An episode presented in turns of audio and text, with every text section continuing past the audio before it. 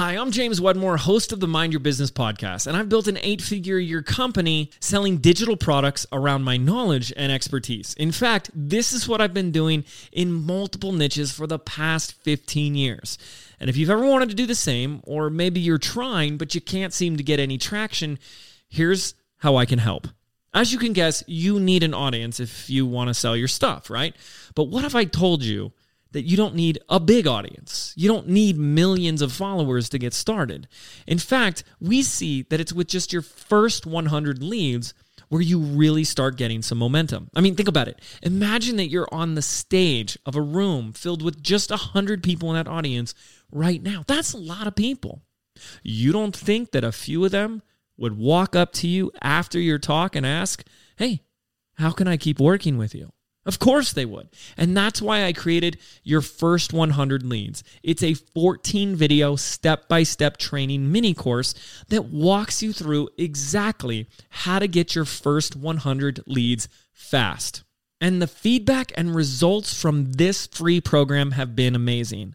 Diane Shepard said, This is one of the best trainings I've ever taken. Jake Curry said, we have had 753 people sign up for this free training. Are you kidding me? Dan Netting said, I'm currently going through the first 100 leads training, and James, I gotta say, it's brilliant. This training is A to Z complete, and the best part is it's absolutely free.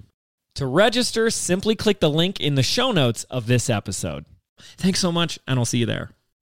This week, I have a special guest on to share with you a sort of continuation of my solo podcast last week. I have Scott Scarano. He is a fellow Xero enthusiast, a podcaster, and a firm owner, and he's joining me today to riff more on getting through burnout, purpose, and building things your way. So, if you don't like hearing how human other accountants actually are, then I would say don't keep listening. if you want to keep listening, you're going to hear us talk about some checkered pasts, creativity versus productivity, and going against the grain, and a bunch of other real stuff. Listen to the end to hear Scott or Little Toddler's most recent accounting rap, and check out the show notes for ways that you can connect with Scott. Without further ado, let's dive into this conversation. Hey, and welcome to the Ambitious Bookkeeper podcast. I'm Serena Shoup. I am a CPA, a mom of three, and I'm running a virtual bookkeeping business mostly from my home. You're in the right place if you're a bookkeeper, accountant, or an accounting student, and you know that your purpose is bigger than sitting in a cubicle. If you're ready to learn some actionable tips and strategies to help you start and grow a bookkeeping or accounting business, I hope you stick around.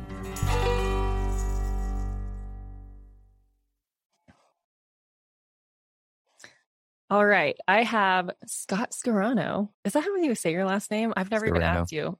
you Scarano. Okay. I always bring up the Sopranos. Like however you say the Sopranos. Got it. Would be how you say my name. So if you say Sopranos, you can say Scarano. Okay. Well, I'm from New Mexico, so I tend to say things in a Spanish yeah. way. Anyways. My wife is from Mexico. So you're yeah. from the New Mexico. She's from the old Mexico. awesome. So, for anyone who doesn't know who you are, can you please introduce yourself? Yeah. Scott Scarano.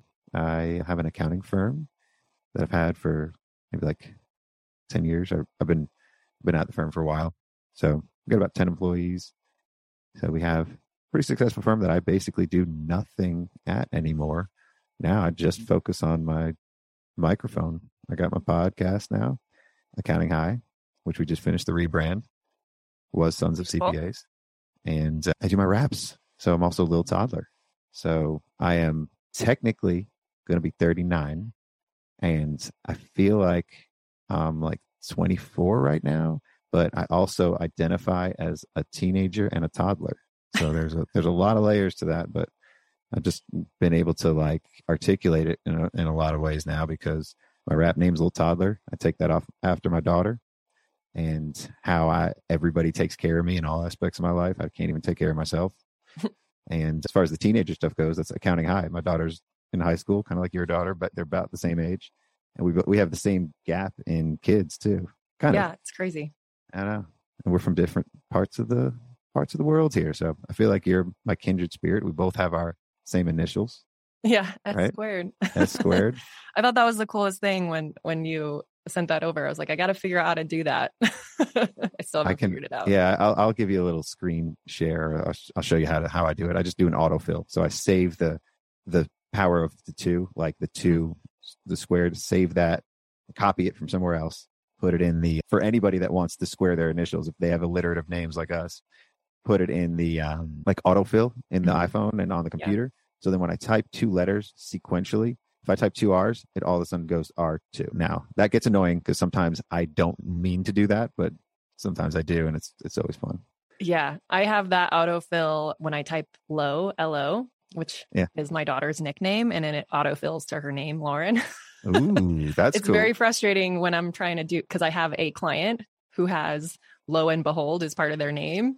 so every time I type that, it like changes it. So that's fun. But well, that's yeah. the good thing about shortcuts, right? So when I type in PHN, it fills in my phone number. When I type in ADDR, it fills in my address. When I type in EML, it fills in my email. So anytime somebody asks me, it's just like I think about what I don't think about typing anything in anymore. I just type think about which three letters I'm going to do for that response. That's such a hack.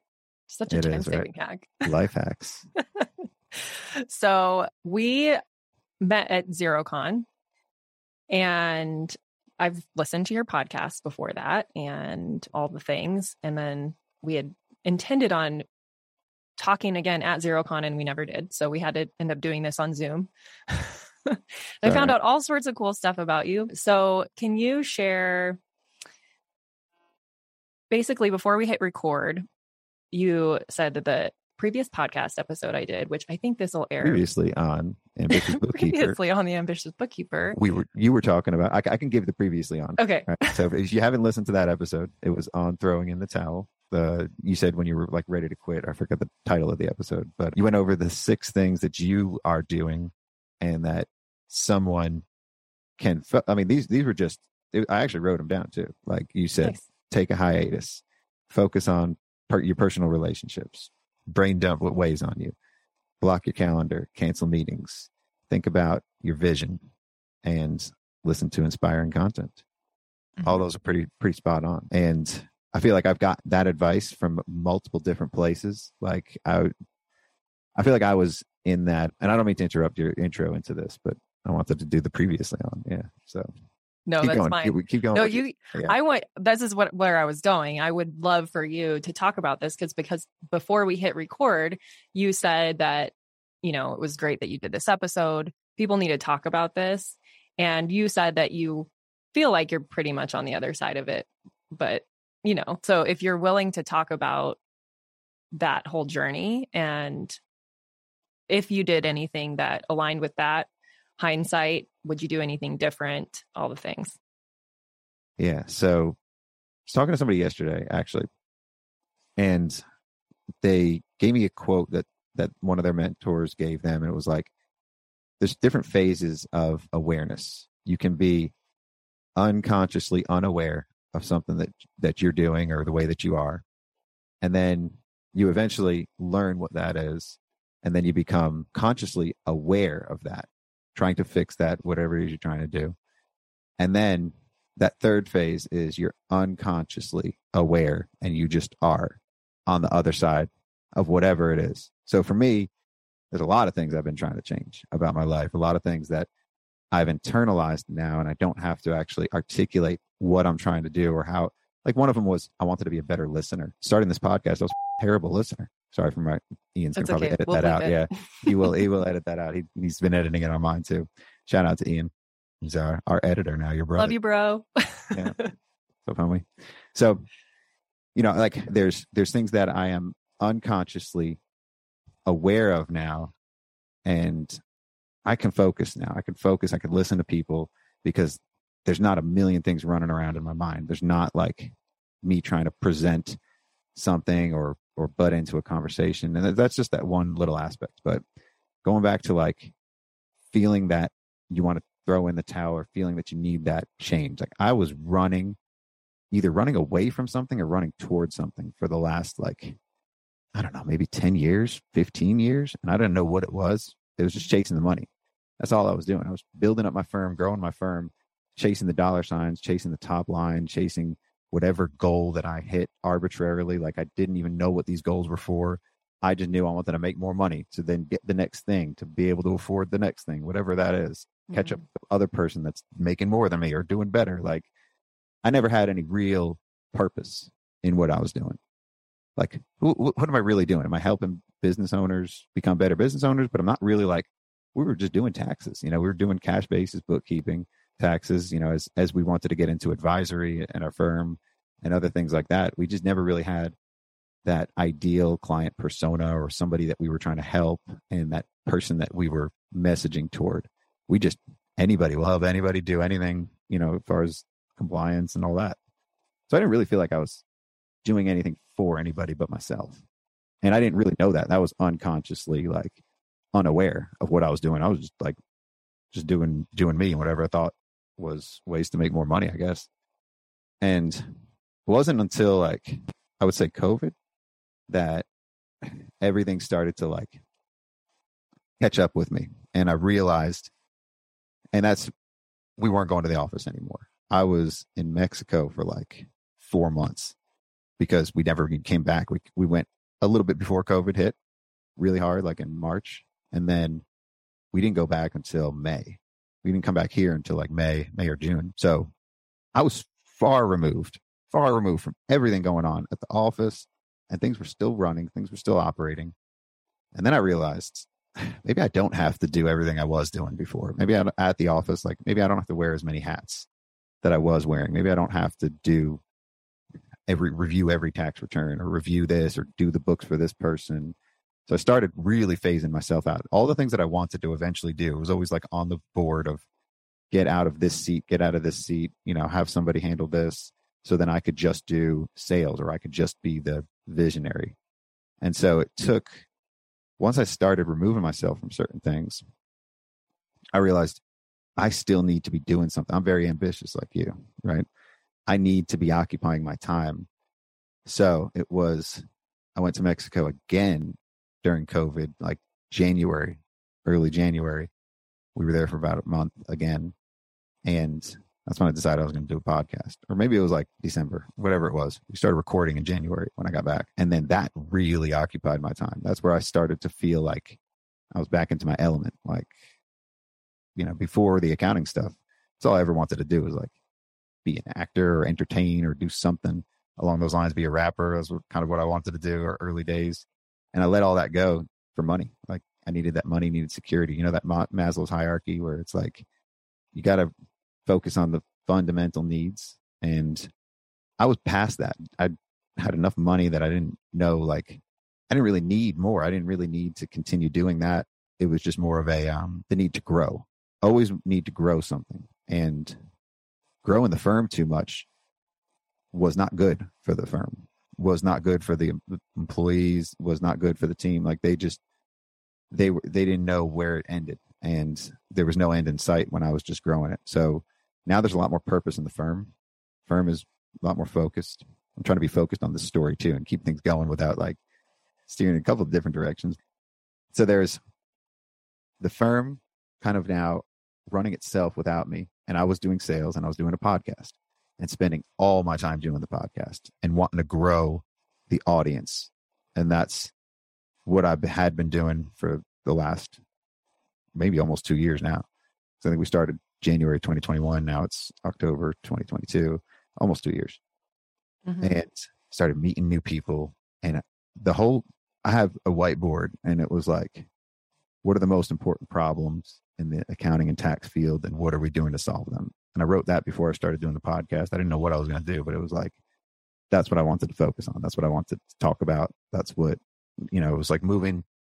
It was the next generation. It's like, this is, this is the, cha- we're seeing this now, like the changing of the guards between like the boomers and our generation. We're seeing a lot of big changes happen in the cloud space and a lot of, a lot of new tech. And we're just, everybody is like bombarded with so much at once now. And they feel like for the last maybe eight years we've been hit with this new thing after this new thing after this new thing and you know maybe it's always been like that but i think it's more so now because everybody's coming at us with all of these new things we should be doing at our firm and all these changes that we should make. And it's just, it's too much. And you definitely feel burned out when you're chasing the next thing and chasing this and trying to change this. And that's all I was ever doing. I was just changing things and doing things. And so all these conversations that I'm having with people, everybody's having the same types of struggles I was. This is real life. Like I was talking to real firm owners, not the, you know, early days on the podcast was really just a lot of my peers, people I knew through the community, people I knew just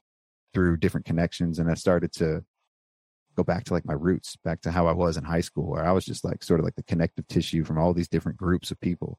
Like I would be in sports, but I'd also be with the slackers, like people getting high. I'd also be with like the drama club and like all different types of people.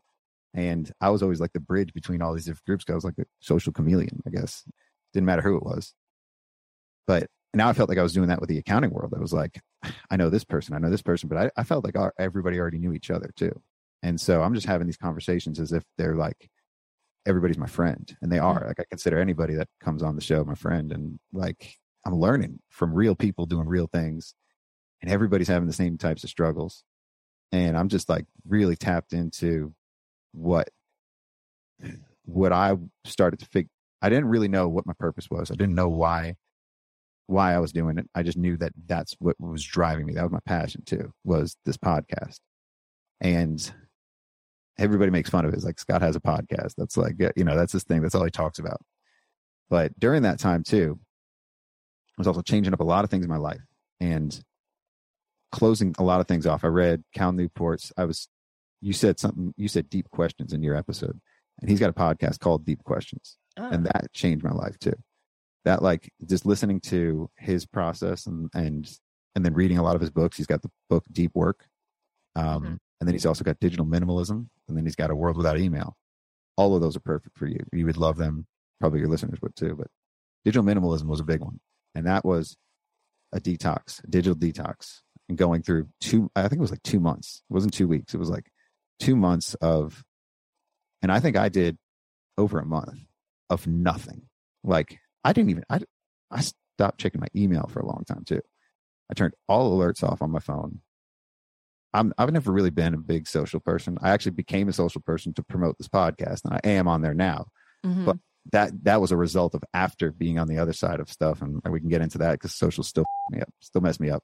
Sorry, So, so yeah, so it was like getting to the point of realizing that I had a heavy addiction to my phone, and everything I did surrounded around that.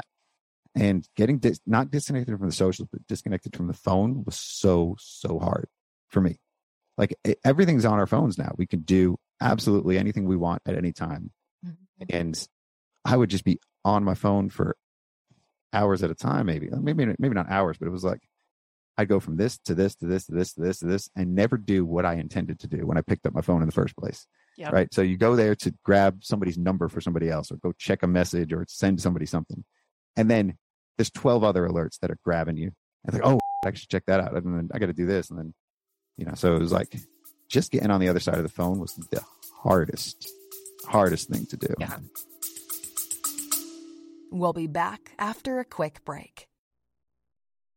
This episode of the Ambitious Bookkeeper podcast is sponsored by my brand new free training, The Ultimate Guide to Creating a Profitable Bookkeeping Business. In just one hour, you will learn three keys to creating and launching a profitable bookkeeping business. We will map out your path to creating a bookkeeping or accounting business that keeps you in control of your time, priorities, and expertise. From someone who built a six figure firm on part time hours. That's right, you can stay in control of your time, keep family as your priority, and serve your clients well. It just takes a little strategy up front, and I'm going to help you with that during this free training. So head over to the show notes to sign up now for the next training and find out how you can choose the work you do, kick imposter syndrome to the curb, use tech to be super efficient, which all leads to a profitable business. Just head on over to ambitiousbookkeeper.com slash training, and I will see you there.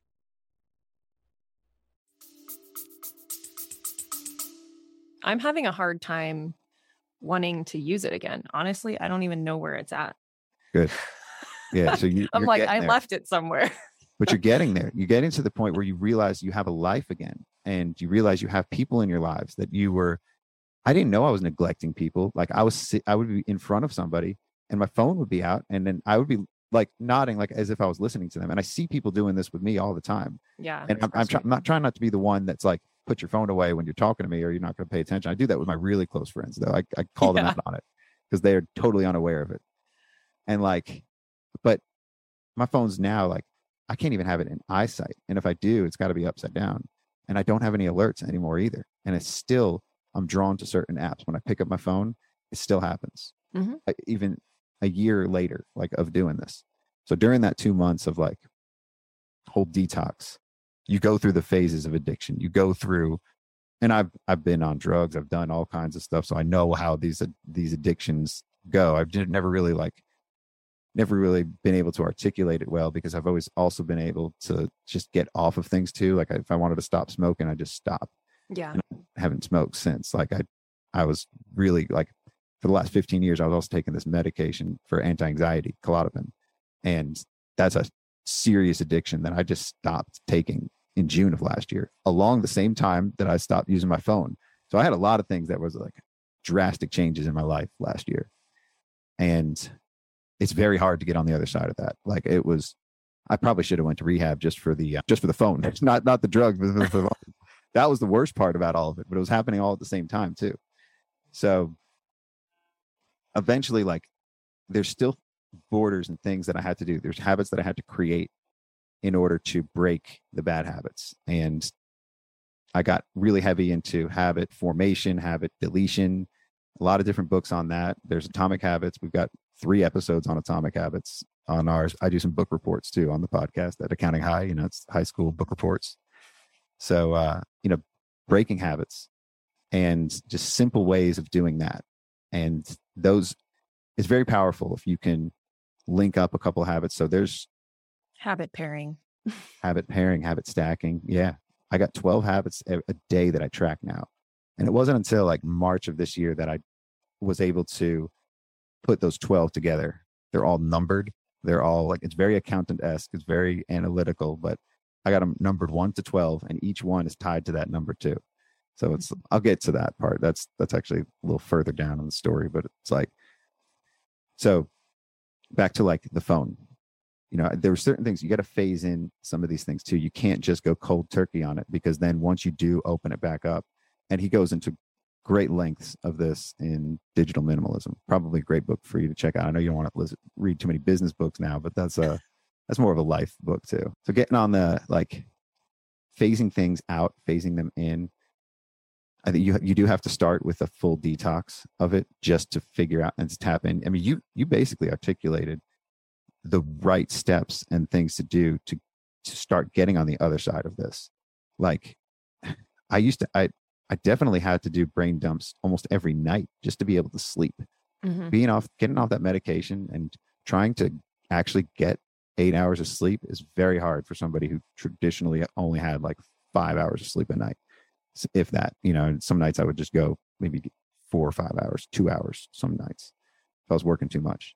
So trying to sleep again after like all of these inputs like I, you know be working till like 11 sometimes. And how do you go to sleep after that? You don't. You go watch tv and i would watch tv for like till 2 a.m sometimes just to kind of decompress. Yeah. that's not winding down. No. foots yeah. So so then cutting all these things out. I cut out news. I cut out like any input that was changing where what i wanted to do. Anything that affected my mood anything that affected that was telling me what i needed to do i deleted like Yeah. out of my life altogether. If i wanted to find out about the news it was just in conversation. People told me what was happening and i didn't really give a shit anyway. It just Yeah, didn't really matter. I haven't watched news in years and years and years. Yeah Like that's just I don't look at the news on my phone. It's never been if I'm one of those people for sure that's like ignorance is bliss, but the other people in my household do follow the news and so anything that's very important I will know about.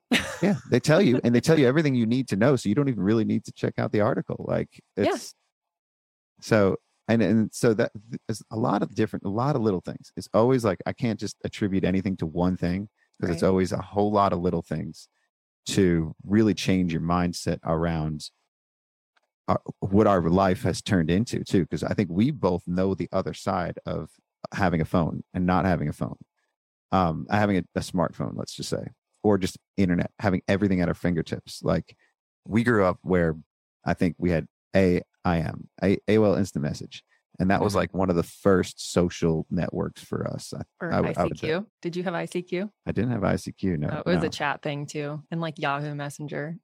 yeah yahoo messenger I, I definitely had that and there was like bulletin boards before that but that was like the first real like social network i can remember and that's where life started to change that's where like i started to try and build little communities where we had all of our aim names in our high school there was like 20 or 30 of us that had homie in the beginning of our name it was like i was homie slice and everybody had homies and we were like the homies like it was that was fun.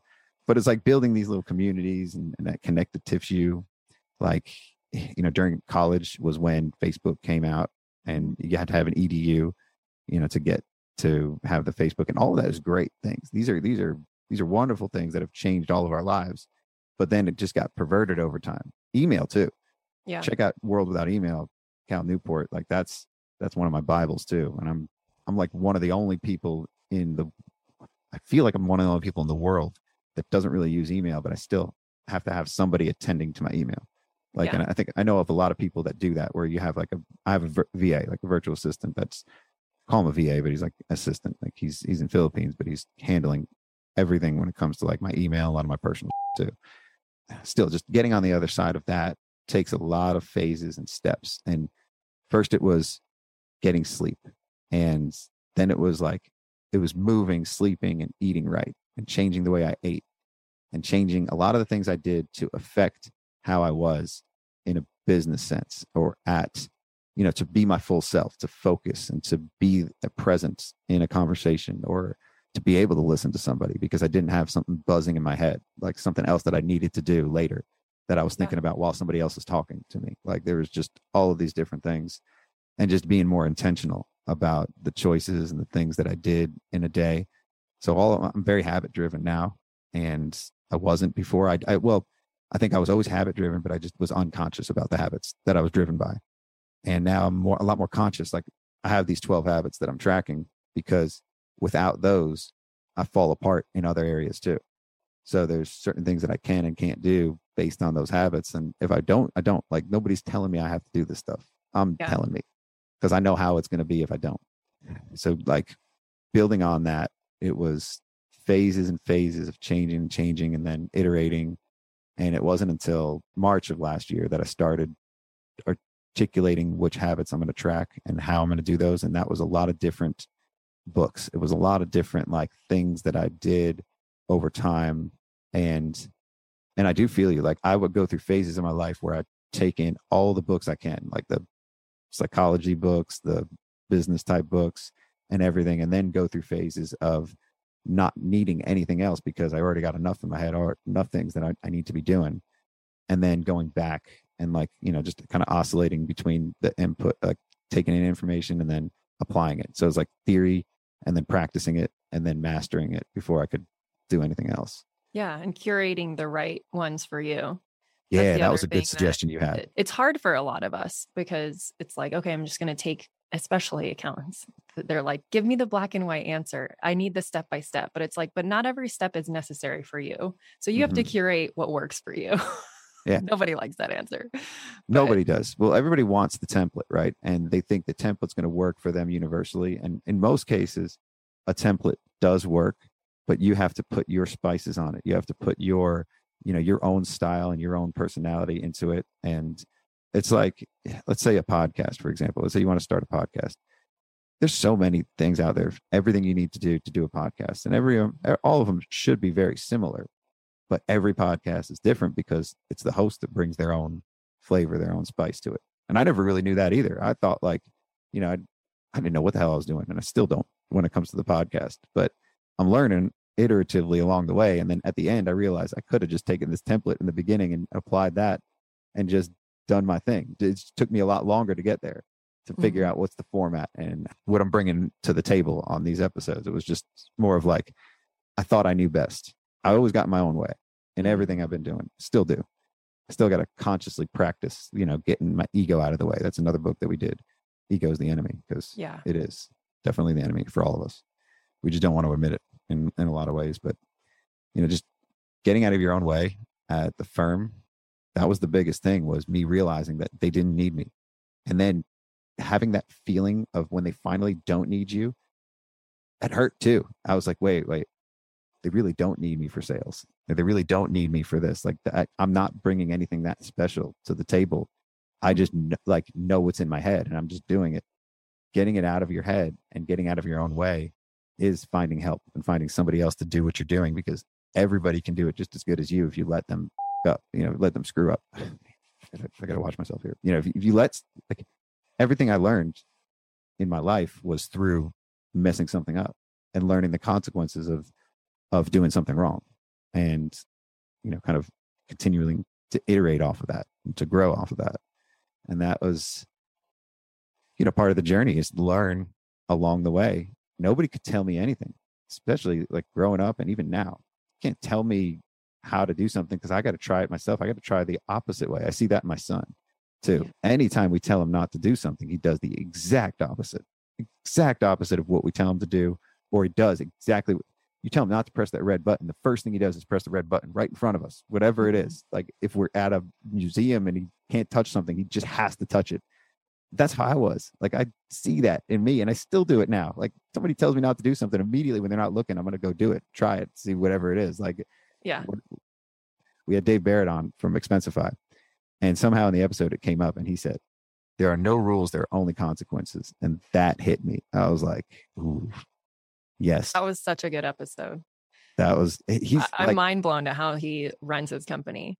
right like it- we could go we can have a, a whole reaction video just on that episode. That was that was incredible. And like you know just just being able to navigate life through knowing certain things that are you like knowing yourself a little bit better allows you to help other people too. And so it, it took me learning through my kids you know when i say i'm i'm all these ages that's because i see myself in my young but i have to be present to see these things because i wasn't present. When my oldest daughter growing up i wasn't present. I was always working. I was always at the office. And then when i was home i had my phone around. I had other things on my mind. I wasn't really there. So it wasn't until i started to become present and start to get on the other side of things that i learned more about myself through my kids. So i see a lot of me in all three of them. See a lot of my wife in all three of them. And like just you know you could learn how to become a better person if you learn how you operate and i don't i think that that's david said this in that episode too like we're always on a constant journey of learning who we are and defining who we are. We're never defined because we're always changing you know there's there's certain things about i can say this about me like there's certain things about me that probably will never change if i can accept them and be okay with them and then use those powers for good whether it's like things that have been getting in my own way and then just kind of pivoting whatever that is like the breaking of the rules thing.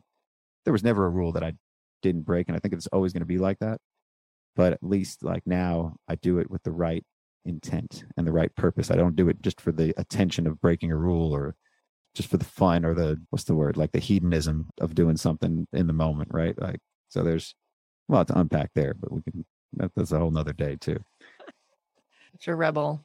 yeah right like Yeah. I, I think we But all have that Yeah. And being able to look at something and say, no, I'm going to do it opposite is probably is what has gotten you to where you are too, well to some extent. because so i'm part of a fran no exactly like i'm part of a franchise and i'm the last person that should be in a franchise that you have to follow rules but you know in the in, in a way it helped them because that's it's a very old like bridging that gap like talking about people retiring this is a 57 year old franchise like the most of the owners like it, it had its heyday now it's trying to revive itself but most majority of of franchise owners are are in the retirement age and they were all doing things the same way forever.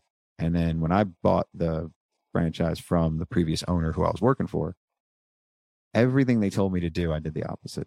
They told me you market your firm by going to door to door to your local businesses and asking them you know do you like your account like they just had all their sales tips right and their their formula. They're, and I said, what, why, why aren't people doing this online? Like, why aren't like, why don't you just put your sign up online, let them come to you? Like, oh, nobody looks for accounting services online.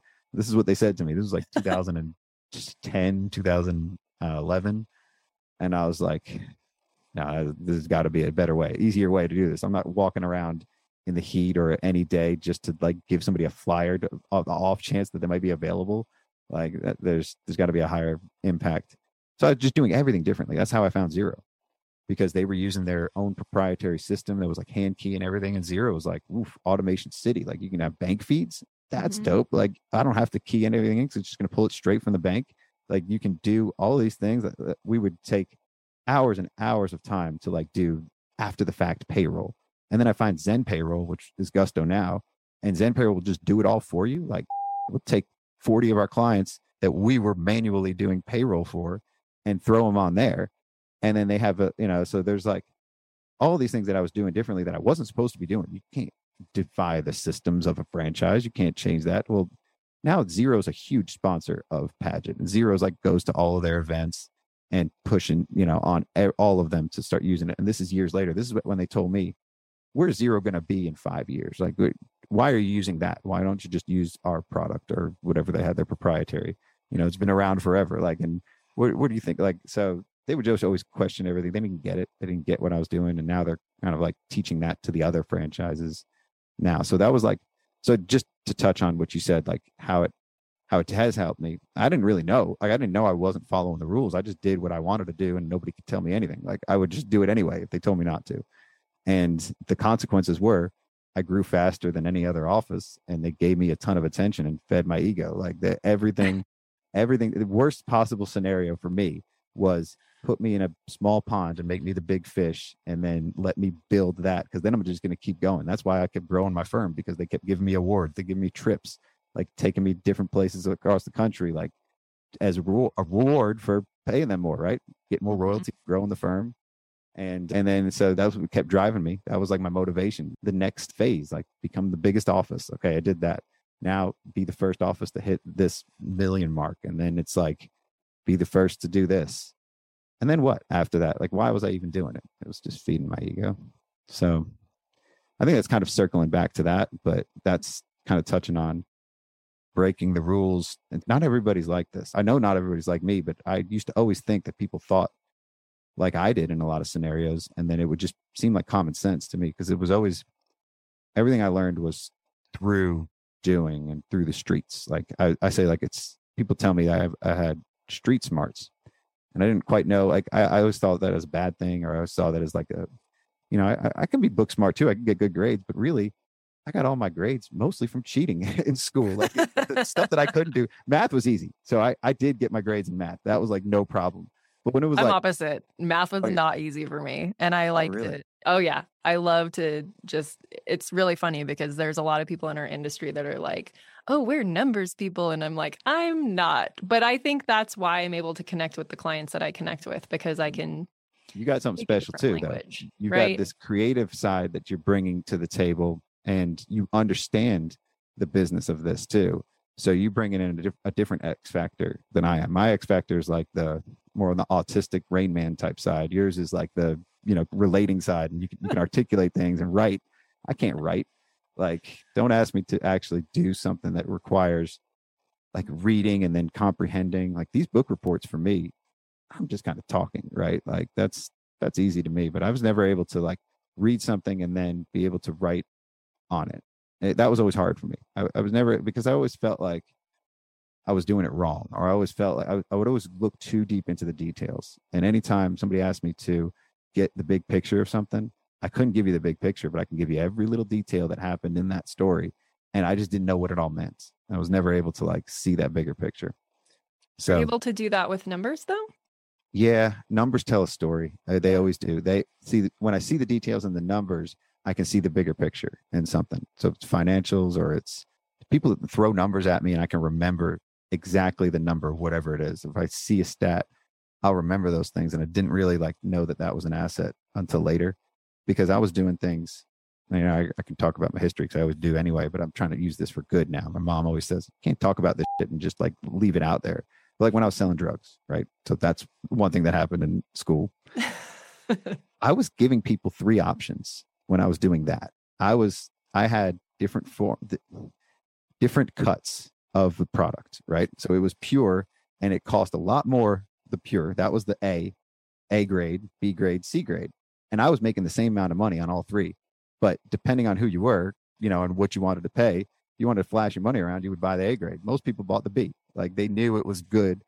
It was good enough. It wasn't it was wasn't cut too much. And then the C was just like people that just didn't have that much money, and most people didn't even buy C. But that's kind of what we do at our accounting services. We'd selling, you know, different, different packages. people been telling that we would just selling different cuts of our product, right? And that's not i'm not saying that you should do that because i don't even know how, i feel about three options anymore but it was just things that i learned intuitively over time like okay i can make this much by doing this and now then i'm doing podcasts like i just forecasted my year just in my head like okay i can sell ads for this much if i have this many listeners i can do i can i can start selling my raps now so i'm doing my raps like maybe i could sell them for this much i can do this many in a year i can do you know i could sell different aspects of this to the right people, oh, I can make about three hundred fifty thousand dollars next year just doing this. Like that's mm-hmm. not bad, but it's it's only because I like I don't ever set out to do things the right way or whichever way, and I never really had an end. It was always for like,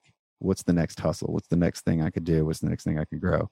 So just applying all that knowledge over time to something with with purpose. So getting back to like having a a drive or having a combining your passion with your purpose. That was something that i didn't learn until like mid-year this year. So a year on the other side of like detoxing with the phone and doing everything else i did an episode with nicole mckenzie mm-hmm. on purpose.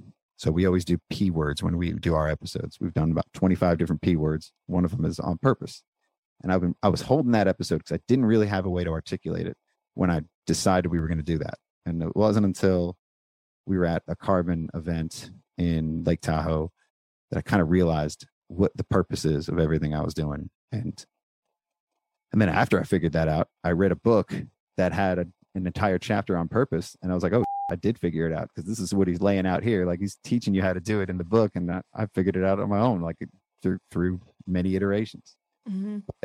I've always like, I've always thought everybody was so serious around me, the business world and school and everywhere. I've always just tried to bring some kind of fun or light, you know, make things lighter than they are. So I never took myself seriously.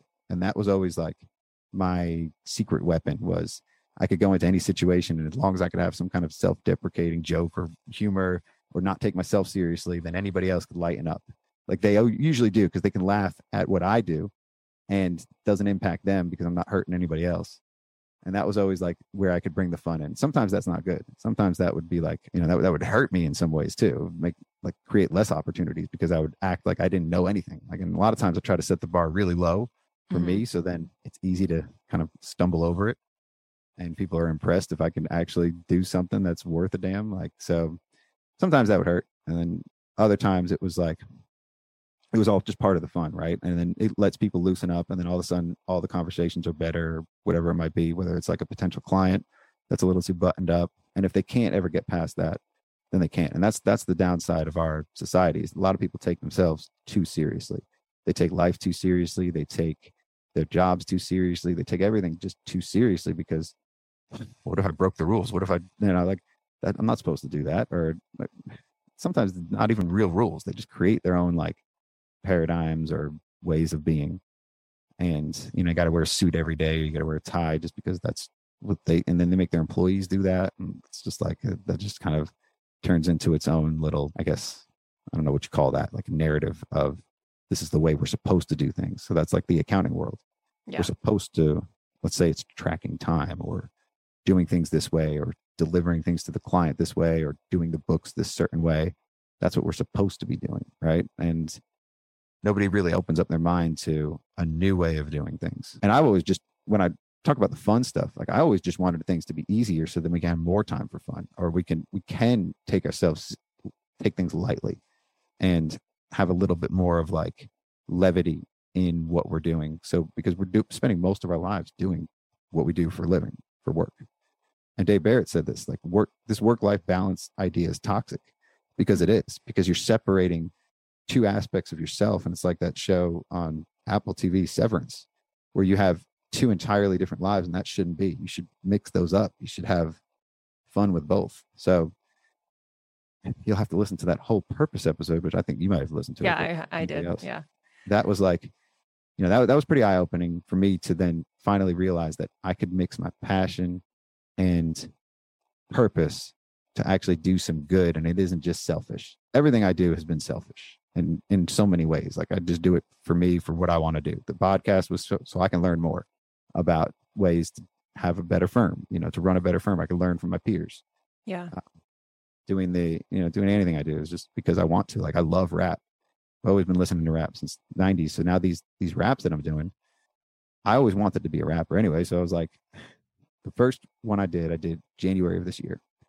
And it was one of my favorite songs growing up OutKast's at aliens from 96 and i just had this idea i'm going to do cp aliens and i rewrote the whole song with the same rhymes same cadence it's like learning a language that you don't know how to speak, but just by copying it. And that's what I did with this. It was a par- full parody. I didn't know how to rap. I still kind of learned teaching myself how to rap, but I've been doing these parodies and it's sort of like it turned into a formula. So it's like I'm taking songs from my high school years that should be recognizable to most people that have grown up and been around our age, recognizable enough, and then mer- merging them into what I've been talking about and been doing anyway for the profession, right? So for the accounting world. So it's like I'm I backed into uh, everything's happened by accident. Everything I've done has been accidentally on purpose. Like, and now I've done about seven of these, and they're getting pretty good. Like the one I did for Expensify, that all same kind of formula. Like a song that I knew and loved growing up. It fit kind of perfectly with the whole super app. They call themselves the super app. And it's like, okay, super app, super rap, Superman. Oh, I can do Eminem's Superman. So then I just like take copy of pre-existing stuff. So for his, I did. I was really excited about it when we first met. I, I made you listen to the whole thing. I know.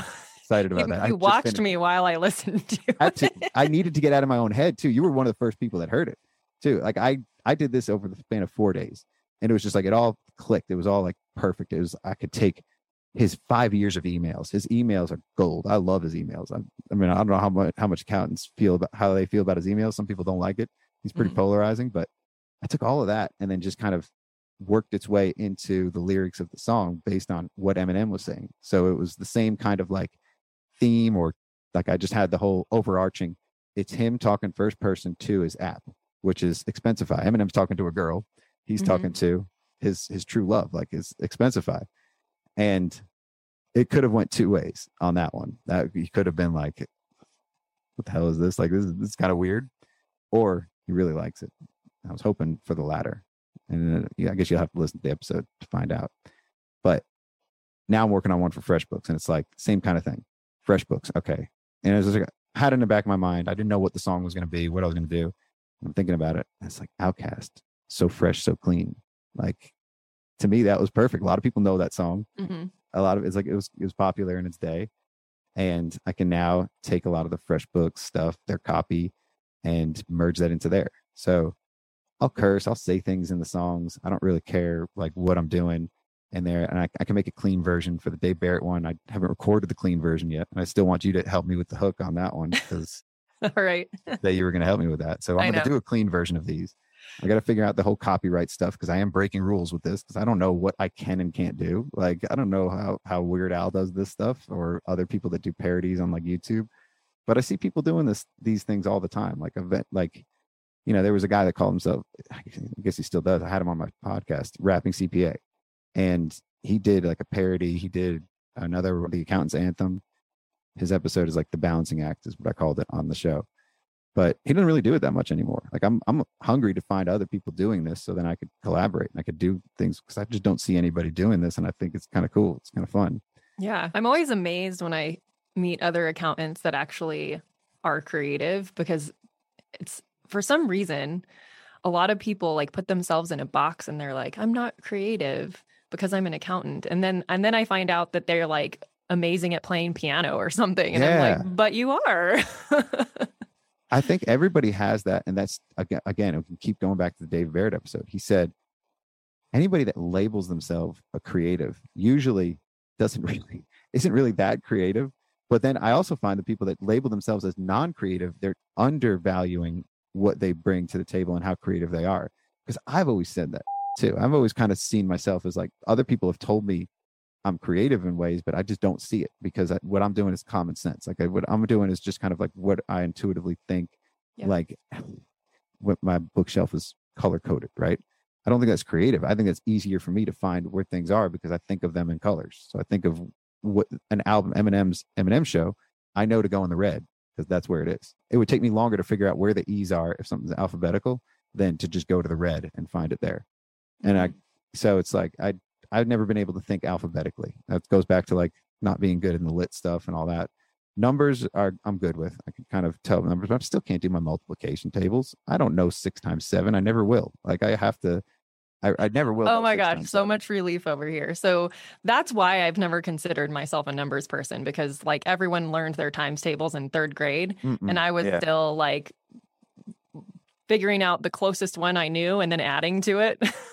I do it with my like, hands all the time year. now. Still do it. Closest one I knew and add the next three or four. Like I can do the fives. Once I get to the five, I got to add another 14. Like if I'm doing sevens, like I got to do that. Like it's, and I've always, count on my fingers.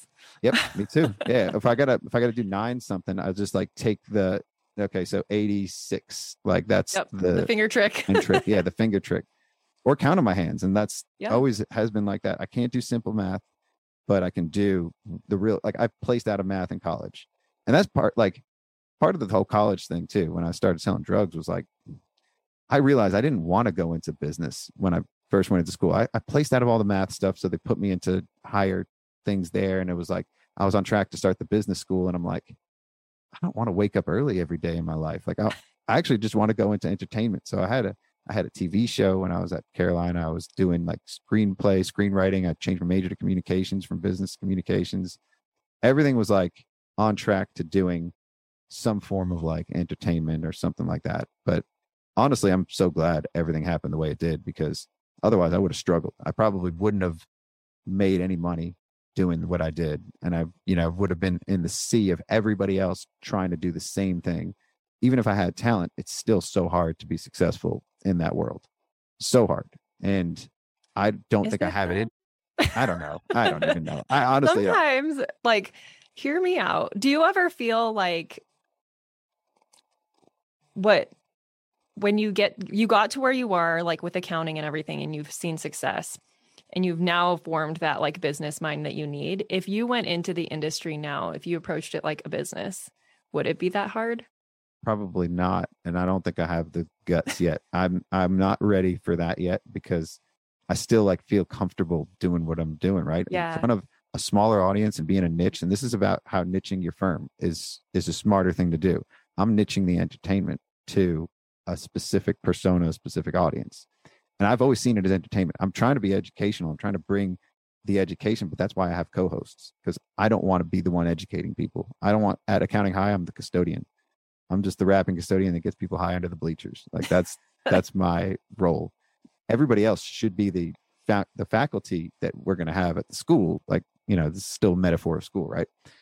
Is going to be people that actually want to bring their education stuff to the table. So you could be a founding faculty at school and bring forward everything you're already doing with ambitious bookkeeper and just have another outlet another platform to get in front of more people and prob- probably a way to get paid doing it too that's kind of what I want to do is bridge that whole like similar to what Blake's doing with Earmark, but in a different way, in a different light, more more heavily sponsored in the public school and private school is going to be like this one to one mentoring coaching. Stay tuned. This is probably before we graduate. We're in freshman year here, so we got to bear with me. Before we graduate and we go to accounting U, we're going to get this high school thing nailed down. So, got about four years to get this right Yeah. but back to like the, the entertainment thing it was like i think i'm i'm glad everything happened the way it did i took about a 50 when i said i was i feel like i'm 24 it's because that's around the age i was when all this kind of like came to a head and i decided okay after i got arrested after everything happened i probably my parents helped decide that too like they never really saw the entertainment stuff as a way to go and they always downplayed that they said i wasn't good or they would they think i was like copying my from from somebody else or or all that. They just never really Because you are. Well, I am exactly. I am like I would take my ideas from like a couple of different things. Like when I was writing screenplays, I would like take from four different places and merge it into one and make it its own little unique whatever it was, little movie, like a little short, things like that. And That's all And that's stuff is these days anyway. that's all it is. That's all it's ever been. But they always told me that they always told me that was wrong. And so I was like, okay, I'm not that original. And I still am not. Like exactly. This is why I think everything I'm doing is not that original. I'm just taking things and kind of puzzling them together. So but it was it is a good thing because I think I did need that whole like 15 years. So I'm 39 now. So 15 minus 39, I think is 24. If I did that right in my head, but I, at the I think I've- calculator. I've worked that out uh, already. This I've, I've told this story a time or two before, but once I yeah, so technically 23 because I'm still 38, but I'll 39 in a couple weeks. So so like, but that's where I was at then, and building this business and growing, and like I'm at the point now where I'm making pretty good money, like just having an accounting firm, and I've learned a lot about the industry. I know a thing or two, and I've gotten my head out of my own ass, out of my own firm, and started learning what everybody else doing, and like this is what I'm passionate about as well. I'm pa- definitely still passionate about the entertainment stuff, and I love that, but very passionate about the profession too because that's my life. My grandfather had a CPA firm, and he's actually started a software business within his firm. And my dad took over that software business. My dad still does has accounting software for nonprofits. So I've always been kind of surrounded by that my whole life anyway. And that's mm-hmm. why I went to school for accounting first and then changed and then changed back, right? Like, so I think I get the creative stuff from my mom and the accounting stuff from my dad and his side. So it's sort of like that, uh, you know, once it all comes together and once you kind of realize that you knew it the whole time. Everything was by accident, but on purpose too. So, Yeah. I was so I I have one-on-ones with my team and they're more focused on like mentoring them as people. Mhm. And one of my team members we had this discussion that, you know, he, he was like I don't know if I'm like that all that into accounting, but like I'm going to do it anyways and I was like you just have to look at it as a vehicle. yeah, like it's okay to not be passionate about the actual accounting, but you see it as a vehicle to help the business owners and a vehicle for yourself to make the money so that you can do the things that you want to do. it's a vehicle and it's a language to Yeah. look at it like learning a language. Like I'm not, eh, I'm married to a Mexican, my wife's from Mexico, and I still don't speak Spanish. I'm not good with the language stuff either. Like this is, this has been a struggle for me. So 15 years of being married and I still can't speak Spanish, but I think I know the bet, the language of business because you can go any country or anywhere. And if you do know accounting, that's the language of business. That's, that is the streets of like learning how the business works. And that once you learn that language and you're fluent in it, you could pretty much do anything. So that vehicle is like that fluency in the language. And, you know, you could pretty much go anywhere and, you know, I guess things are different. GAAP is different in different places, but I don't pay attention to the details anyway. like I, that was another thing I learned too about myself. I feel like this is a pretty important tip as well, as far as, as far as getting on the other side of, of this is the control factor that I've given up in so many areas in my life that I used to think I needed. I used to try to control everything. I used to try to plan stuff. I used to have to drive places. Like I don't do anything. uh, That's why the toddler thing came up. Like because I don't do anything for myself anymore because I just don't care about those details. I don't. I'm okay to be along for the ride on whatever it is. And I used to be the one that had to plan the trips, and it always stressed me the f- out. Like for every little detail, if it didn't go the way I planned it, then it was terrible, and I'd be stressed out. And like I just didn't need that. I like I didn't really realize I didn't need that until I was on the other side of all this other stuff that I realized I don't care about driving anywhere. I I want to be the passenger. I don't want to make any decisions for myself. I can't even go to the store and make a decision because I get stressed out over the choices. it's so I can't even go on Amazon anymore because there's just too many choices. There's one you're looking for a product on there and there's something for $70 or something for 15. How the f- do you know and they both have good reviews, which one's better? Like it, it's the same thing. So I Yeah. I just have a lot of trouble making decisions. And I know now, like, I just don't want that. I don't want that control over something because I don't want to have to, like, you know, there's certain things that I have to make a decision for, and that's that's usually trouble. But I can get past it, like understanding, like you can make the wrong choice too. It was always like I felt like that was so much on the line there that I couldn't Mhm. go back to the store. I got to figure out what I'm going to buy. Otherwise, I've made the wrong choice. Like I can't go return this. Whatever. yeah, that's why I don't hang stuff on my walls. Yes. Yes. you know, like I think it's gotten worse over the years, my decision making capabilities, because when you're running a company or a business, like there's now the pressure of making decisions for the business. So it's like all the other little decisions are like, I can't handle it. Like I can't handle figuring out what to wear every day. I mean, Oh, Steve too. Jobs had it down. A black turtleneck. It's one less decision you have to make. I have to match everything that I'm wearing. So that's why my clothes are very color coordinated and I'm only wearing like grays, blacks, and blues pretty much. I'm starting to introduce red though. That's a that's a new thing. I think that's a midlife crisis thing for me. like instead of getting a red Corvette, I'm I might start getting red Jordans because accounting high is red, and I've been feeling that black and red combo. So I'm slowly getting some stuff. Today I'm not doing. it. I got a little bit of red on me today, but yeah, I'm like bridging that. Sorry to get off track, but it was it's easy if I do everything based on the color. So I start with usually the color like my boxers with the band on the boxers and build it up from there. So everything of my watch band has to match that. The shoes I wear have to match that. The socks I wear, and all has to be the same brand too. So if it's Calvin Klein, everything I'm wearing has to be Calvin Klein. So then it limits my options. It's very, it's like a controlling, it's a, what do they call that? Constraint. Like Yeah. I create the constraint initially, and then every other decision is based off of that, and it's easy. So everything I do is just usually based on the boxer band. So you can check my boxers, and usually everything else matches. Because if I start, but then if I start with like white or gray, then it opens it up to the next choice, and then and it might just be a white or gray palette for the day, whatever I'm feeling. The mood, it's the mood that I'm in too. Red is like more passion and like more like that fire. Like I'm, I got that energy in me. A lot of like, I have that now. Without that medicine, I have a lot of anxiety, but I framed it as excitement.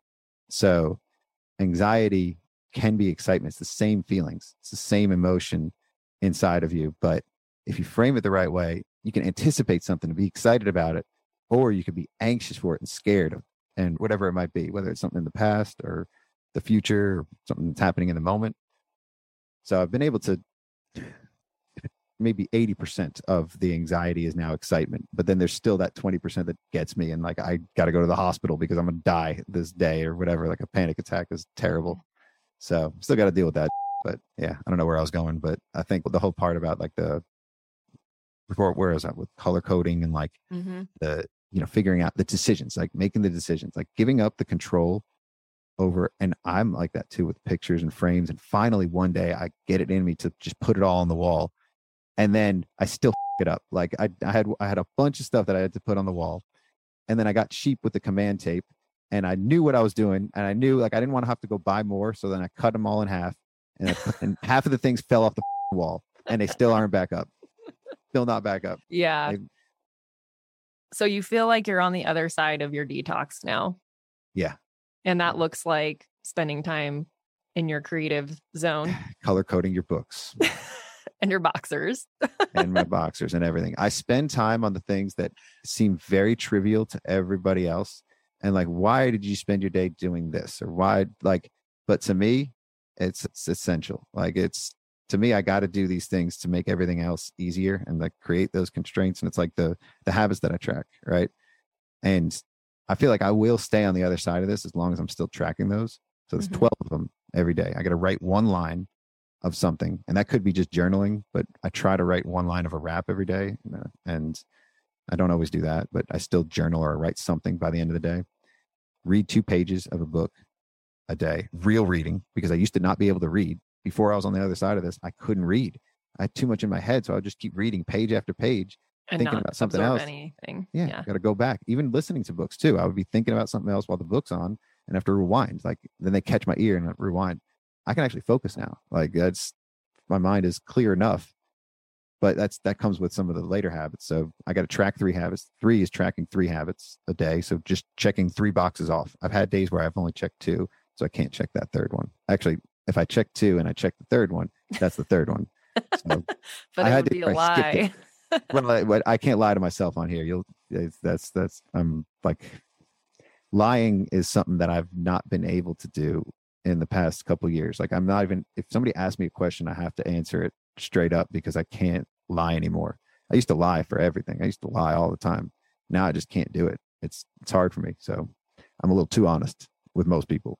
anybody I meet. I'm just too honest, and that's Someone gave you like a no lying potion or something. yeah, somebody did, and I Honesty still, potion. still got it in me too, and it's it's actually very liberating to not have to lie or not have to lie to yourself about stuff too. It's lying to yourself. That was what, what always got me. I was lying to myself. Waiting till 420 to get high, so I don't get high before 420 every day, and that has helped me a lot too. Five push-ups a day, meditate for six minutes or six breaths. So that was like me putting in the fine print because some days I couldn't get six minutes and it would be the end of the day.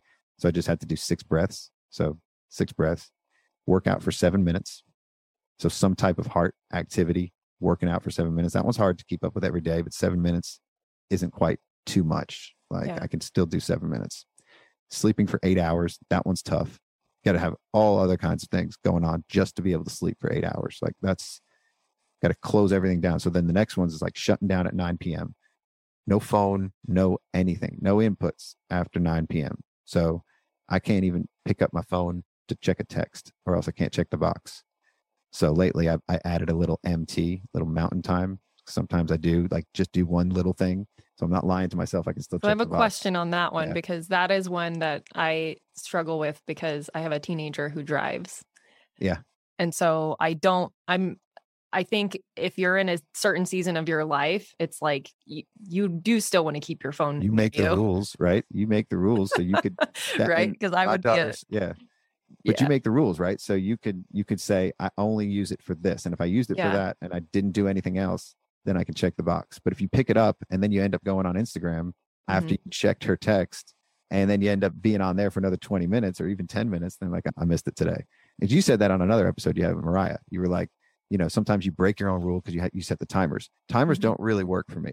Like setting a timer for an app, I just cheat and I just type in the password and I just Yeah. keep going for the day.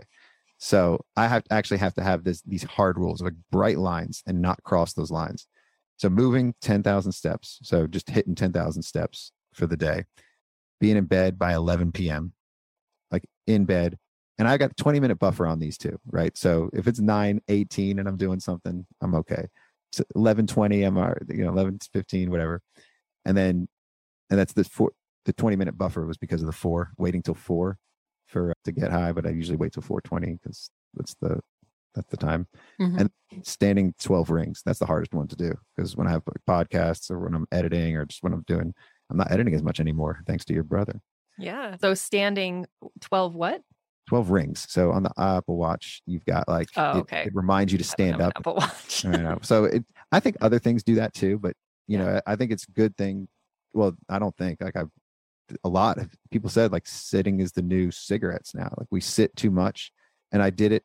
I did it when I was working at the firm, and I do it now when I'm doing this because I'll be writing a rap and I'll be like sitting there in the zone for like four hours and just not know the time passed by Mhm. and or I'd be reviewing tax returns or doing something, you know. But even having these conversations, like today, I have two different episodes of of things that I'm probably going to be sitting. I probably won't hit my 12 rings for stand. You got to stand a minute out of every hour is what Okay.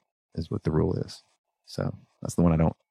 That's the one I break the most often. But that's only on the days that I'm focused, like and getting other stuff done. If I'm like out traveling, I always hit it because I never sit down. Like I don't even mm-hmm. travel with my laptop anymore. I can't like I can't go do work when I'm out and about. Like that's just not something that I can't I can't switch. I don't have balance, and I've given that up. That's Ron Baker that kind of taught me that on his episode. He said balance is overrated, and so did I'm pretty sure Dave Barrett said that in so many ways too.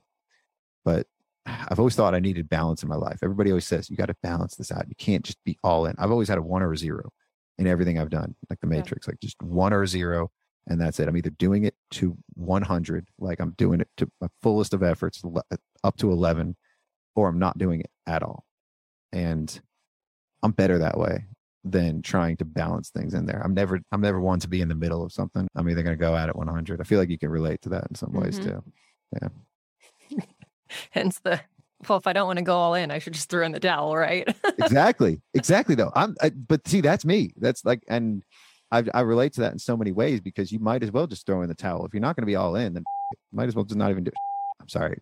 It's okay. you might as well just not even do it. Like that, that's the way i feel and, and, and i'm almost leaning into that now a little too much and that hurts too. So you know i'm not going to tell everybody you shouldn't have balance because i think you should in some aspects, but you got to be able to find it, and finding it's hard for me. Yeah. You're still finding it, so I wish I could. I hope this helped. Like, Yeah. I don't know. I don't even know where we're at in the story, but it's I don't either. It's kind of Yeah. well, we we went through your twelve habits. That did you form those after? How how long ago did you form those habits, and did you do it one at a time? Oh yeah, yeah. So March of this year was when I started rereading Atomic Habits for the third time. I was rereading it with Twyla, a fresh book. Shout out to our fresh book reports that we do. And I have this habit tracker. I spent like I probably spent like eighty dollars on this book and pen, and I was like, "This is I'm going to use this." And I had it for like a year, and I didn't use it. And then, and it's the James Clear habit tracker, and he wrote Atomic Habits. And so I was like, "All right, I'm rereading this book again. I'm going to start using this."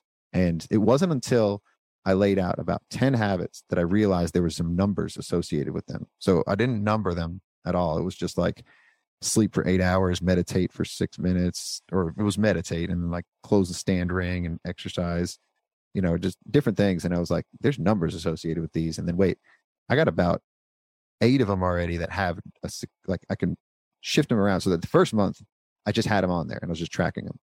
And then the next month, I realized I got to add two more habits, and I've got 12 habits because there was 12 and there was like an 11, and then it skipped three and four. Three and four, I didn't have anything for. That's why I, like, three was like a cop out, track three habits.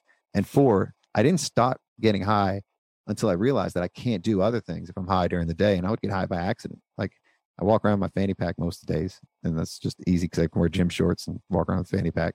And I have my weed pens in there. And sometimes I'm just on a walk and feeling good, and everything's like good for the day. So then I just get a little high and then it would kill the rest of the day. Episodes that I recorded would come out bad because I was too high and I was like too tunneled in on something. So I can't really record if I'm high anymore and I can't really do things. I can't even like focus, right? Like I'm sure, I don't know if anybody gets high, they can relate to that. I shouldn't be talking about that too much. Like, I guess that's not like a common thing these days anymore. I also feel like there's a subset of people in the weed community that are like, Yeah. "Oh no, weed helps me focus." I'm like, "You're freaking lying to yourself." yeah, you're lying to yourself. I mean, maybe, maybe it does. Like sometimes it brings out creative stuff, but to me, Creativity is different than productivity. Right.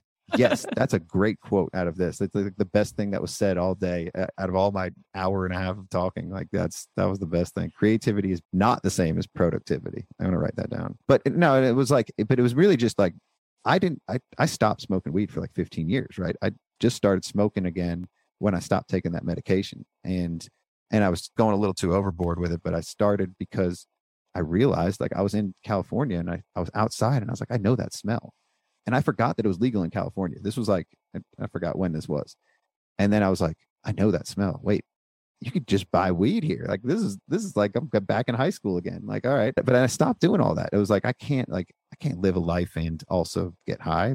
But then I realized now I can tell you I'm on the other side of that too because I was probably smoking too much as I stopped taking that medication. Still was trying to get on the other side of all this stuff.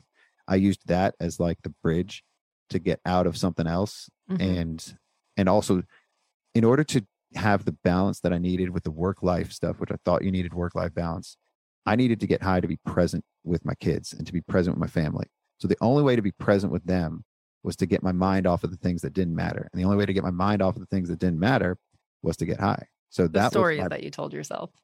the stories I told myself, right? And now I don't need that stories. I'm on the other side of it. But it, being in the middle of that transition, I was telling myself all kinds of things to create the narrative that this is what I needed. Like, and so I, I couldn't do any work for the firm because I was too high. I shouldn't be doing anything anyway. I'd be screwing it up. So it was, it was all like creating that narrative of trying to get to the other side of it. Now I can't get high until 420 every day, or else I can't check that box. And I got to check my boxes. Yesterday I checked all 12. So I went back and reviewed, and the most I've done all 12 in a month was four last month. Four days out of the month, I checked all 12.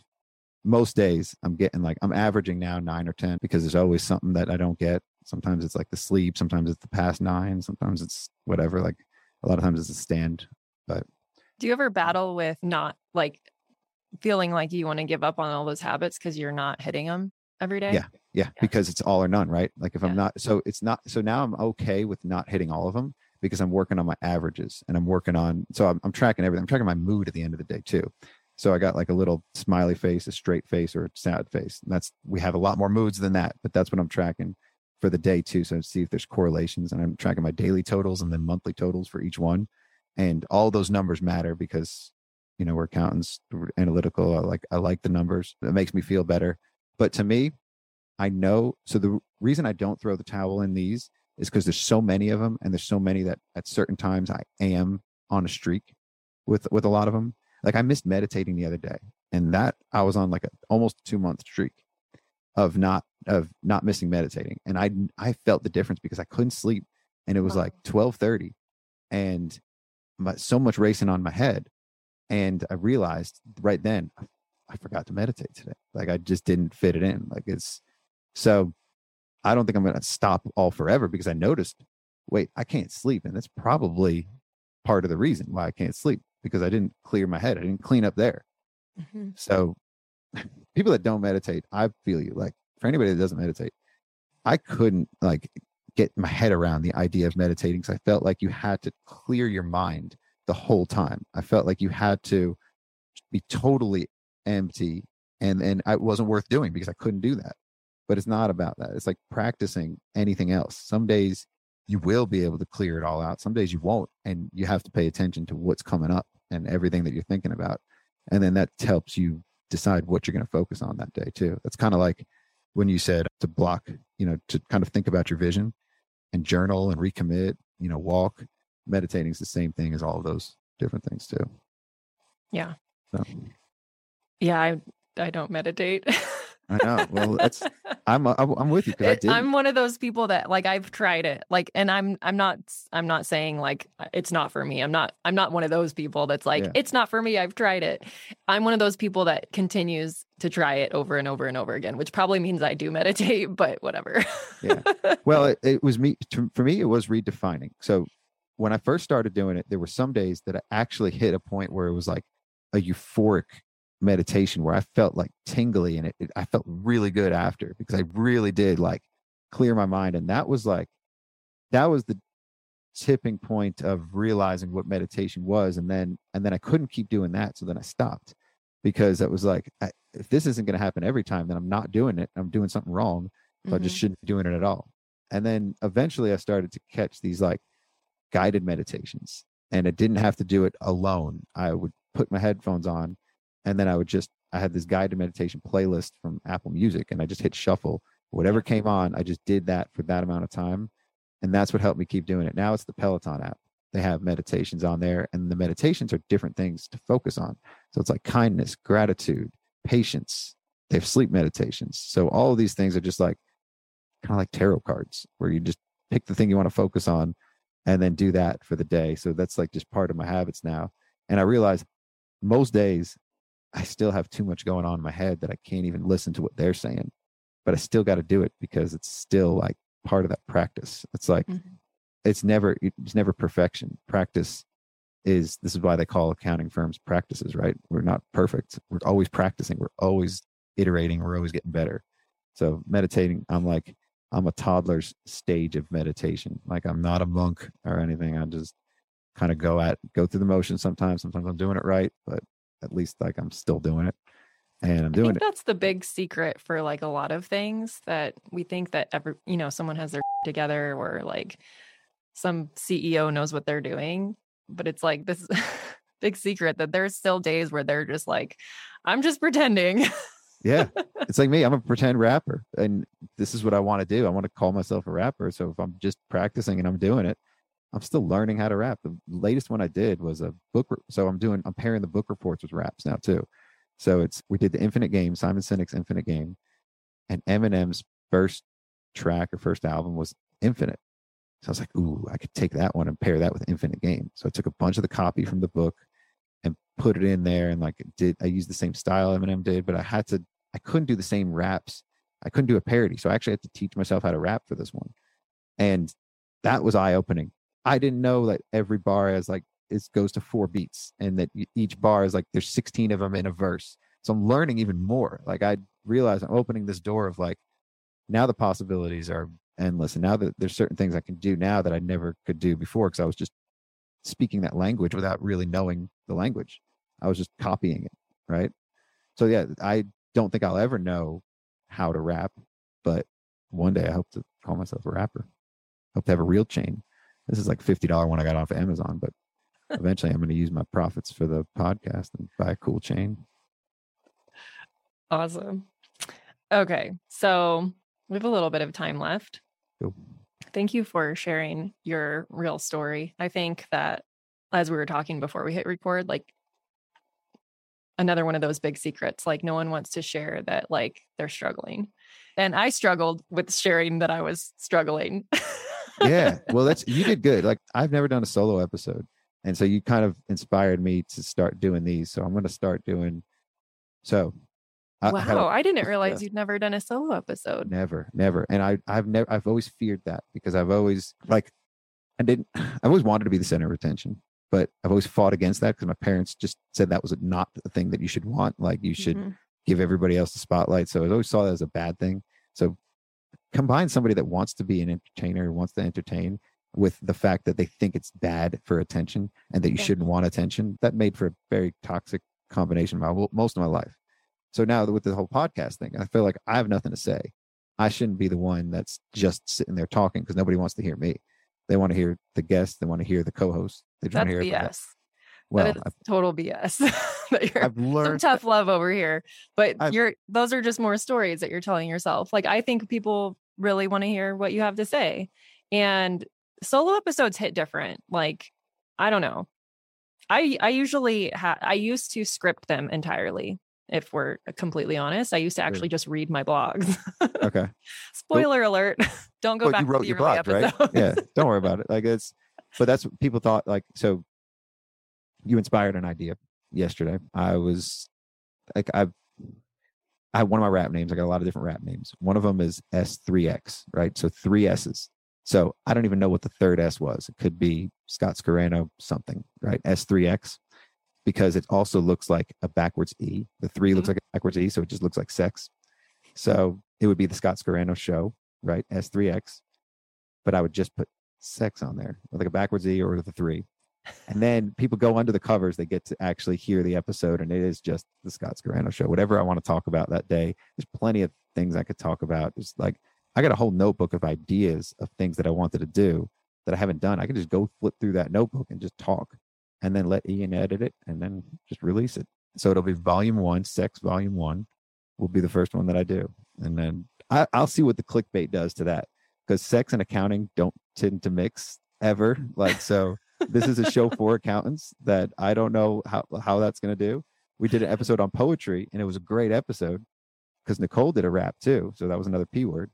And not too many people picked it up, but everybody who did pick it up loved it. Like they said, it was a good episode. I don't um, think I've listened to that one. I'm gonna have to go back yeah. and check it out. Check it out. It's it's introducing the first rap I did, and it's also introducing the one she did.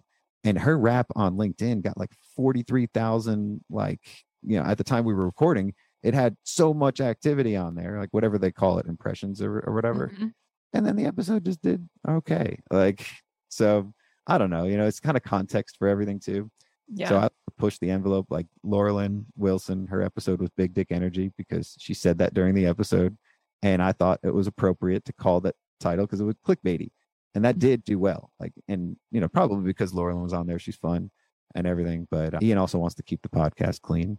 So I got to listen to my editor. And I don't know if he's going to want to put sex on the title there. He might not, he might not be okay with it, but we'll see. Oh, so funny. It'll say S3X though. So really, technically, it'll be like A2X, but a step up, right? Isn't that app yeah. in our space? Mm-hmm. A2X. Mm-hmm. So yeah, S3X. So if we can find a way to do a power of four, that's what we should name this episode. Ooh, the yeah. power of four. I have not figured out how to make that little four though. Can we just do S four? Well, yeah, I, I haven't figured that out either. I can't three. You can't do the power of three, but we would it be S4X? Didn't we? Yeah, didn't Serena Shoup, Scott Scarano. Yeah, that's S four. The power of four, or we could just write that out, I guess. But yeah, anywho, it's not about not as cool. Yeah. well, let, let's let's ruminate on it a little bit more because S to the power four would be dope, but it could be just S two plus S 2 mm-hmm. equals S four. right? Or it does it equal S4? If you do S2, so now we're going back to math that I placed out of in high school. So I haven't done this kind of math since high school. And I didn't go beyond algebra two. yeah, so this is algebra right here. So if you have something to the second power plus something to the second power, I, I think, it's to the to fourth four- power. especially if it's the same numerator, right? So Yeah. S2 plus S2 equals, and we're just going to do an S4 for Mhm. the title. Like you can't do the power, but you can do the two power because I already discussed how to do that. Just copy and paste it. That's a good title. Although I don't think anybody's going to pick it up because it's just like not descriptive enough too. But we'll see. Hopefully Yeah. this episode gets some listens. Yeah, we'll sh- we'll share it out. Nope. So we will be doing a part two. And On part two is going to be all show. and I'll let you talk that time because I did 98% of the talking on this one. So That's okay. You're my guest, so that's to be expected. But do you have any other words of wisdom to share with those listening on Yeah. getting on the other side of this? Oh, because Oh, I know yeah. I'm not the only one. I've heard from So- lots of people. so I heard from somebody recently creativity is not productivity. yeah. Creativity is different than productivity. It's not Different than better or worse. It's not better or worse. It's just not the same thing. you know? Yeah. And you want to tap into your creative. I'm going to bridge it though. You want to tap into your creative side to help you figure out. You got to tap into who you are. And that's, I think that's everybody's id, their creative side. It's not their ego. Ego's the enemy, but their id, like who they really are at their core to help find your purpose. It's obvious. Once you figure it out, it's going to feel and it's going to be like, I should have known this my whole life. Right. It's something that you're already interested in. That's how you find your niche. That's how you find your niche at your accounting firm, your bookkeeping. That's how you find anything is what do you already pay attention to? What do you already like? And that helps you bridge to get to the other side of that because then it's easy. Like to me, it's the rap stuff. It's talking. It's I've always I've always talked a lot. Obviously, I didn't need to talk about that because that's a unconsciously aware thing I am now. Like I know this. So tapping into your creativity helps that, but you need to create that space. So, you know, just use Serena's suggestions in her last solo effort where take a walk, you know, clear your head, have an hour where you just write, just write whatever is on the top of your mind, anything, and go back to that in another day. Do something that you can really figure out what's getting to you. Why why do you want to throw in the towel? Because you started what you're doing for a reason. It's probably not time to quit. So let's figure out a way to pivot and this way you can do what you're doing with a little bit more purpose and a little bit more intention. Sometimes that means you got to do something else. I just don't know. It's always different for everybody. Yeah. So good. Thank you so much for coming on the show. Dope. I appreciate Yeah. you. Thanks for having me on. All right. Peace out. Talk to you soon. Oh yeah, it's Marshall and Simon, baby. It's the offspring of popular business text and rap.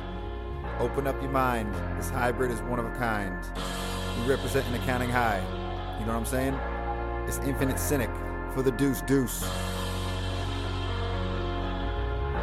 Alright, y'all ready? Hey yo. Pay attention as these phrases break conventions. Contemplate this infinite game to displace intentions, stalemates, recessions. We question this profession space. Concentrate, use discretion while I captivate and engage. Don't discriminate, assimilate. Sex, age, and race. Fixate, create campaigns that innovate to remain sane. Be grateful and stable. Don't erase or replace. Embrace the change. Appraise based on love, not disdain. Rearrange our domains. It's seductive and addictive for executives that can't live by simple objectives. Be alive to thrive, not just survive. Recognize ties beside those that lie outside the print. Fine, infinite with no finish lines. No one wins by design. Akin to creating new business decisions. Envision a revision of ambition in lieu of beating competition. That's a few definitions of his infinite vision. It's Sinek. You heard of Simon, optimistic. Find your why as Ted inspires millions. He's resilient and determined to try and define an infinite state of mind. Design mankind to shine ubiquitously bright with strategic benefits of being infinite.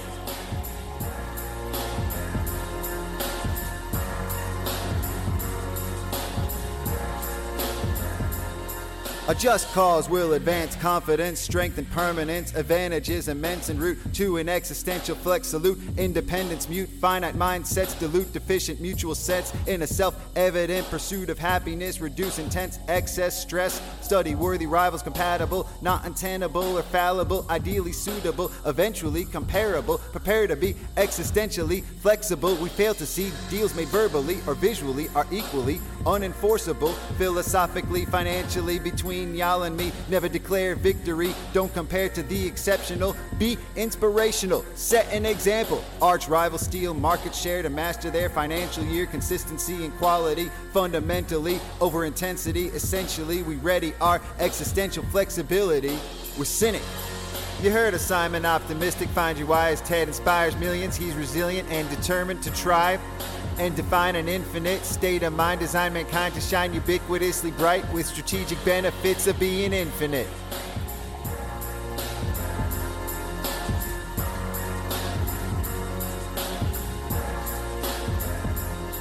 We act fast with whack a mole reactions that distract but don't outlast. In the past, those who managed to attract talent came to pass. The average practice has created a gap. Imagine how we strangled a well established path, despite the fact that they lack to have any impact. Continue to provide true value to consumers. Buyers do need more protectors. Don't shoot the messenger. Exert pressure on inert directors who, throughout sourcing hires, finding cheaper suppliers, driving margins even higher to absolutely ensure longer lasting employee satisfaction and tenure. Influence ventures in power to prevent future disaster too far removed from some day to day matters. Leaving arbitrary grind games to close minded neckties. Define your incline and realize pride is not a prize behind the horizon. Find inspiration as passions arise high inside. Sinek. You heard of Simon Optimistic. Find your why as Ted inspires millions. He's resilient and determined to try and define an infinite state of mind. Design mankind to shine ubiquitously bright with strategic benefits of being Sinek. You heard of Simon Optimistic. Find your why as Ted inspires millions. He's resilient and determined to try and define an infinite state of mind. Design mankind to shine ubiquitously bright with strategic benefits of being infinite. Game. Thank you to everyone who helps make this podcast possible. Content and interviews are produced by me, Serena Shoup.